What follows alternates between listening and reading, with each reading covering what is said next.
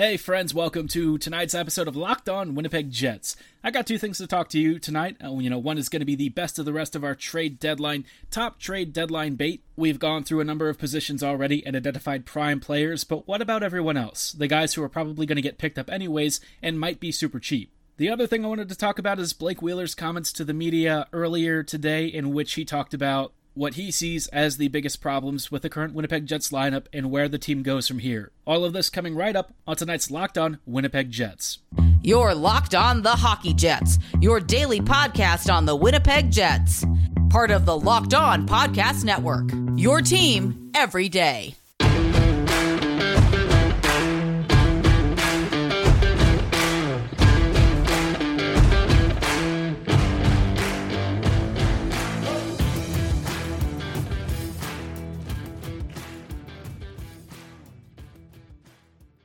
Hey, friends, welcome to tonight's episode of Locked On Jets. I'm your friend Harrison Lee, an avid Winnipeg Jets fan and an online blogger. You can follow me on Twitter at HLivingLoco and at LO underscore Winnipeg Jets, where I post a lot of my very random Jets memes and hot takes. Before we really kick things off, I just wanted to say thanks to our sponsors at Rock Auto. Amazing selection, reliably low prices, all the parts your car will ever need. Visit rockauto.com right now and tell them Locked On sent you. Now, like I mentioned at the top of this podcast, I had a couple of topics I wanted to focus on.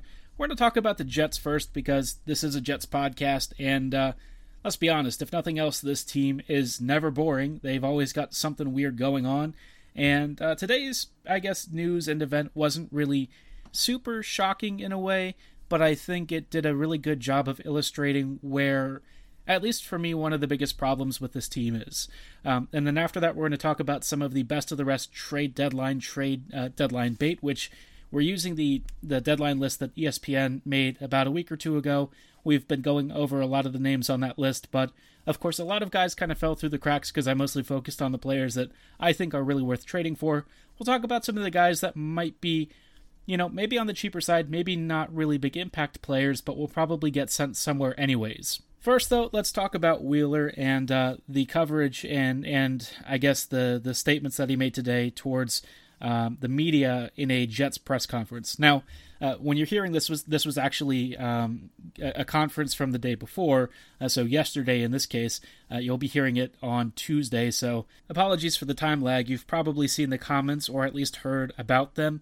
And in this, you know, the the main takeaway that I think Wheeler pointed out was that this lineup isn't the same as it was when they were chasing for a couple couple of years ago, and he kind of pointed towards the youth as to being uh, one of the big weaknesses on the team. He didn't really come out and say this, but I feel like that was sort of the implication. And what sort of gets me about all of this is when the Jets were really competitive, they were hailed as one of the youngest teams in the NHL. And, you know, you look at the actual average age of the roster back then, the top performers on the team, and who was actually really you know, the team's MVPs at the time, and it was mostly the young guns. I mean, it wasn't really anyone who was an established, super old veteran. There were a few exceptions, of course, Enstrom, Byfuglien, and some of those guys, but, but you know, by and large, a lot of the younger players in their early to mid 20s were where the bulk of Winnipeg's offense and real high-end skill kind of lived. And it's it's a little bit frustrating to hear Wheeler say this because I feel like once again, you know, when you're pointing fingers, you're looking around the room and trying to figure out what exactly is wrong. Now, I will say to Blake's credit, it wasn't like he tried to throw the kids under the bus. It just sort of came out that, you know, I, I think that's where he th- thinks at least part of the issue is. Where I kind of struggle with a lot of the comments that the Jets have given is that the veterans never really seem to, you know, evaluate their own performances. Ehlers, after they lost against the New York Rangers, uh, he was very harsh on himself. He said he had a really dumb pass, even though I, I always like when he tries something very creative. He said it was unnecessary, said he shouldn't have attempted it, led to a goal against he feels. And, you know, that was a very, I would say, public statement of how he assessed his own performance, a very honest take. Whereas, you know, you look at a lot of the older veterans, you don't really see that as much. You know, the guys are going to say, oh, you know, the team is just going through some tough times.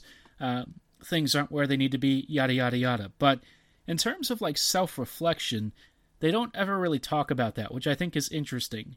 Uh, you know, and I, I feel like one thing that I, I've, I've kind of questioned over the years with the Jets is the level of accountability.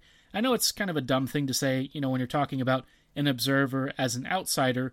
You know, we're not really in the locker room. We don't know what the organization is like. We can only surmise from at least the public statements and, um, you know, anything that sort of makes its way out to the press. But other than that, the actual locker room dynamics are kind of a mystery. That said, the stuff that I've always heard about the Jets, it does kind of point to there being a, a gap in the generational, I would say, perspective on things.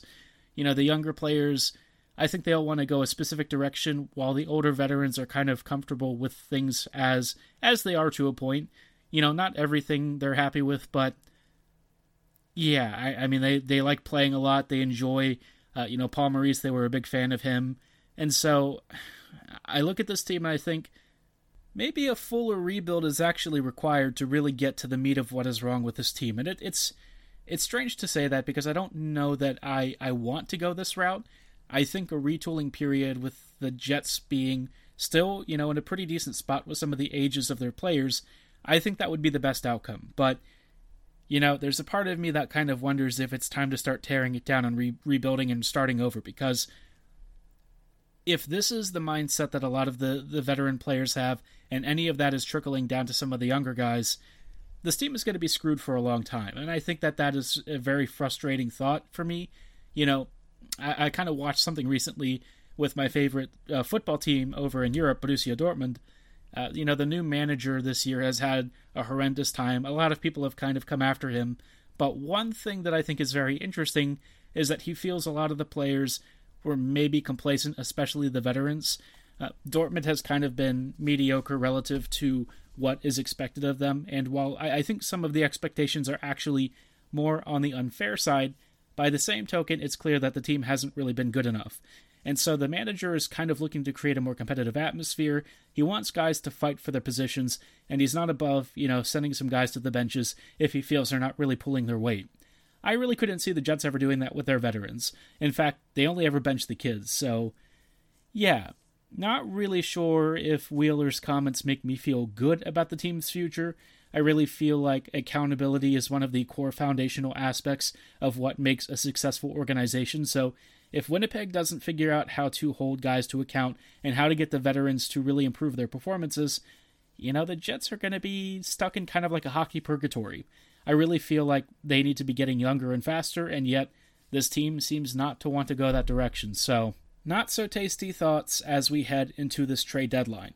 Speaking of trade deadlines, as I said earlier, I wanted to talk about some of the guys that we haven't discussed, some of the player names that might be falling off the radar a bit, but are still probably decent trade fodder candidates, even if, you know, a team is looking for more of like a fourth line presence and maybe not the game changing rental most people usually are excited about. Before we get to the forgotten names on the trade deadline list, though, I wanted to talk to you a little bit about betonline.net and why they should be your number one choice for all of your online betting needs, especially as we march to the NHL playoffs. Football might be over, but betonline.net has way more odds and info for this upcoming playoff season. From scores, totals, player performance props to where the next fired coach is going to land, BetOnline is the number one spot for all things NFL betting in 2022. Not into football? No problem. BetOnline.net's basketball, hockey, boxing, and UFC odds coverage is the best in the business. From sports right down to your favorite Vegas casino games, BetOnline is your number one online wagering destination. They've even got great lines for all of you Winnipeg Jets fans, from player points totals to award winners and more. Want to bet on Hellebuyck winning another Vezina trophy? Log into betonline.net right now and place your bet. BetOnline is the fastest and easiest way to wager on all of your favorite sports and play your favorite games. To get started, register for a free account with betonline.net right now. Start winning today because BetOnline is where the game starts. Hello, friends, and welcome back to this episode of the Locked On Jets podcast, part of the Locked On Podcast Network, your team every day. As always, thanks for making us your first listen of the day every day. Be sure to like, follow, and subscribe on your favorite podcasting platform of choice, including Apple, Spotify, Google, Megaphone, and Audacy. Doing so doesn't cost you a single penny and ensures you never miss another episode. While you are at it, I have to let you know about another great podcast I think you should be listening to, and that is Locked On Now. It features nightly recaps of every NHL game with analysis from our local experts. It's free and available wherever you get your favorite podcasts, so be sure to follow, subscribe, and give them a like right now. So, the NHL trade deadline is rolling up, and we've talked at length about, you know, some of the top players you can pick, but what about some of the guys who are maybe a little bit on the lower end of the uh, spectrum. You know, players who go under the radar might be more of a role player, uh, you know, a fourth liner kind of guy, but somebody that teams really do, uh, you know, expend some serious assets for. One of the first names that kind of stands out to me, um, not because he's like the world's, you know, most game changing presence, but because I actually saw this guy many years ago for the Hershey Bears um, and kind of tracked his career a bit heading up into the NHL, is Travis Boyd. I always remember Travis as being like a really industrious two way center. You know, oftentimes for Hershey, he kind of did it all, whether it was on the penalty kill or playing in their top six. Travis was kind of like your Swiss Army knife. Um, and I don't know how much of his performance at the AHL level was, you know, necessarily dominant, but, you know, as an NHLer, I think he's been pretty solid. You know, the, the Caps um, ended up letting him go, and so did the Maple Leafs, but, uh, you know, one thing that has kind of stuck out is that he has found a way to continue finding NHL roles in bottom six units. Apparently, he is Arizona's fifth leading scorer as of uh, a couple of weeks ago. This was written, so I don't know if this article from ESPN is still accurate, but you know, either way, I think Boyd actually does have some decent value as like a fourth line winger or center. He can actually play both positions. I believe he has been deployed out that way uh, on multiple occasions. Just depends on what a team is looking for out of him.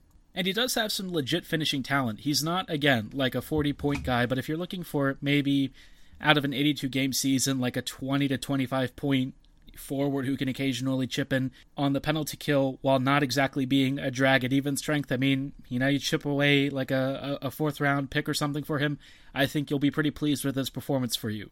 Another name that has kind of been floated around a bit, but maybe gets a bit ignored, is Calle Jarnkrok.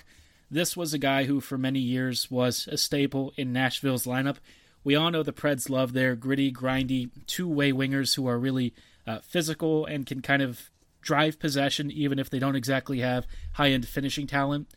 Jarnkrok has been uh, actually productive for the Seattle Kraken, which, you know, is not anything to sniff at. Uh, you can play him pretty much anywhere you want. Uh, Jarnkrok is experienced as a center, as a winger, and he doesn't really seem to mind playing any position. He's also effective on the PK. He can be just a really versatile forward for all of your situations, even if his defensive impact might not be as stout as it used to be. For Seattle, in about half a season of work, he's already racked up somewhere uh, at or above 20 points, which is pretty decent. Jarnkrok isn't going to be the kind of player who sets the world alight, but if you're looking for uh, an experienced, savvy veteran who's relatively cheap, who's been around the block several times, um, and can kind of play a variety of roles for you, maybe on your third or your fourth line, probably your fourth line more preferably, I don't really see what's uh, to dislike here. I think he won't be that expensive at the deadline, and if a team is looking for maybe just a little bit of added security for your depth units, Jarnkrok's not a bad choice. One of the last names we're going to talk about before we pause briefly is a guy that I think, you know, he's been around a lot. Um, and he's an interesting player because at one point he was one of the most heralded bottom sixers out there, kind of like a Marcus Kruger, uh, but of the more modern era. Although I will say this player's defensive impact really isn't quite as pronounced as it was thought to be with Kruger. And this is Johan Larsson. Larsson is a very versatile center. You can basically do whatever you want with him.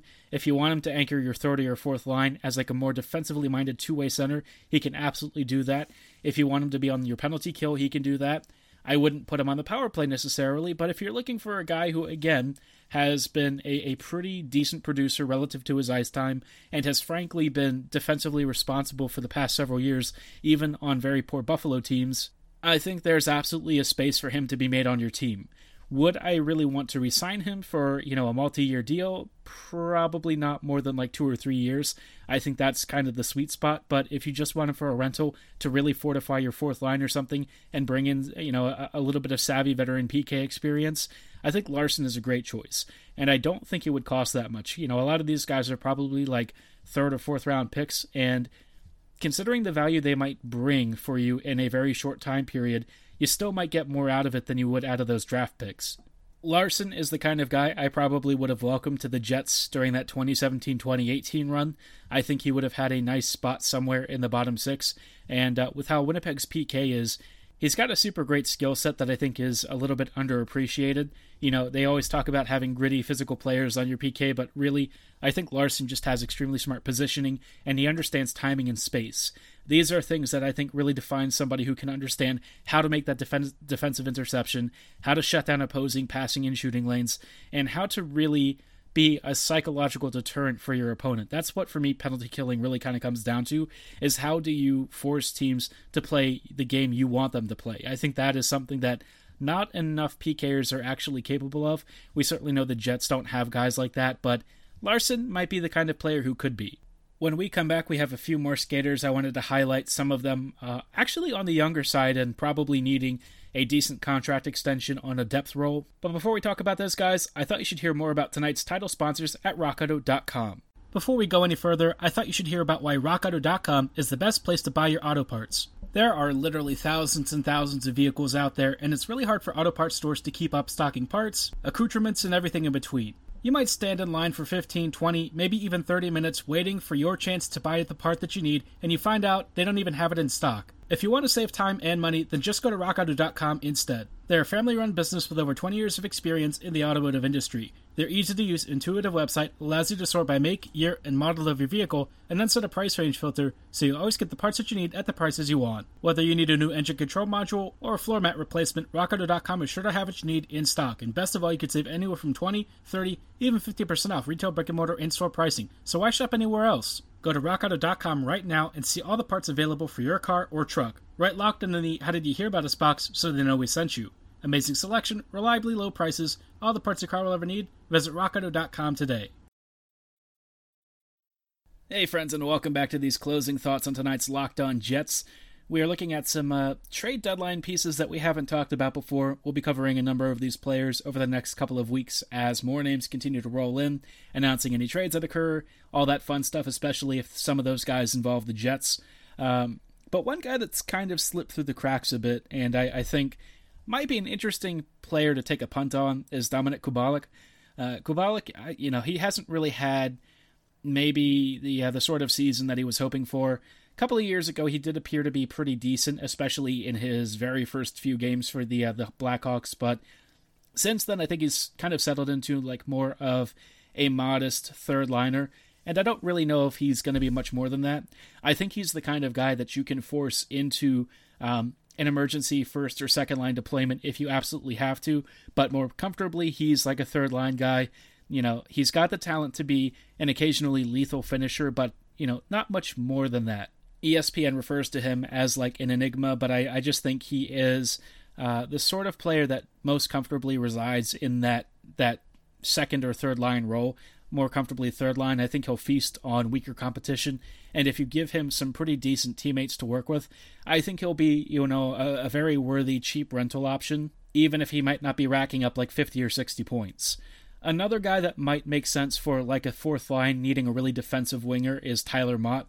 Now, when Motte first came to the league, he kind of had like very Brandon Tanev vibes uh, when Brandon first arrived. We all remember that Tanev was very much beloved from the first day, but a lot of us kind of saw his game as being how should I put this? A little bit busted. He was very one dimensional. Uh, if you've ever seen like somebody firing an unguided rocket, that's kind of what Tanev was like. You you basically point him in a direction, you fire him off towards your opponents, and he might hit something, he might not. Really hard to tell what exactly is going to happen. But of course, Tanev over time started to add more defensive reliability to his game, uh, really rounded out some of the weaker parts, and became a pretty reliable PKer and somebody who was a very industrious, hardworking guy. Uh, did a lot of work along the walls and stuff. And I think in a lot of ways, Tyler Motte has kind of maybe evolved his game in the same way.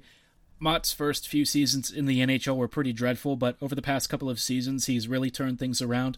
And honestly, I, I wouldn't be opposed to him being like a fourth liner for a team like Winnipeg if they were a contender. You know, not really the case nowadays, but for a team that wants a guy who can be a really effective PKer and somebody who adds defensive stability and uh, a hardworking work ethic to your um, depth lines, I think he would be an all right fit. He won't hold your team back, and he'll be pretty decent. Now, the last guy that we're going to talk about um, is is a very interesting player from the New Jersey Devils, um, and this is Andreas Johnsson. Now, Johnsson is probably going to be one of the more expensive options. I do think Andreas has a number of suitors. Uh, you know, they, they kind of recall his days as a Toronto Maple Leaf. And even now, with a pretty uh, topsy turvy Devils team, he's still got 26 points in 46 games, which isn't bad. You know, you're looking for a complementary winger for maybe your second or your third line. I think Johnsson kind of does that. He's got good finishing instincts, good spatial awareness. Uh, he can be a decent setup guy. Again, you're not really looking for elite level production, but if you want to add considerable scoring impact to a line that frankly might not have it to begin with because, you know, you're looking at your third or fourth line and a lot of teams just don't have a lot of great high end finishing talent, especially with, you know, the COVID cap hits and all. I could see Johnsson really filling in a good uh, role here, maybe even on your power play if you're looking for uh, a power play two finisher, somebody with a decent one timer. Johnsson could probably do all of that stuff and do it pretty decently. So I feel like he would be the kind of player somebody's going to give closer to like a second rounder, maybe even a late, late first for. I probably wouldn't trade a first for him necessarily, but um, I don't really know what the trade market is going to look like this year. So we're just going to have to be patient and kind of see what shakes out. But you know, he wasn't necessarily a guy I've I've circled, you know, big on the list, but I think he is among the names that I've mentioned previously, probably somebody with the most upside for a team looking for a really bona fide established middle six player. Now, over the next few weeks, we'll take a look at more players like Johnsson and see if anyone else has maybe slipped through the cracks. Maybe some trades have already happened. We'll talk about all of this stuff as the uh, the trade deadline starts to near for us. But for tonight's episode, that is going to do it. Thank you for making Locked On Jets your first listen of the day every day. Be sure to make your second listen Locked On Fantasy Hockey. Hosts Steele Rodan and Flip Livingston help you become the expert of your fantasy league. It's free and available wherever you get your favorite podcasts, so be sure to like, follow, and subscribe right now. And as always, thank you for listening. Have a great night, and go Jets go.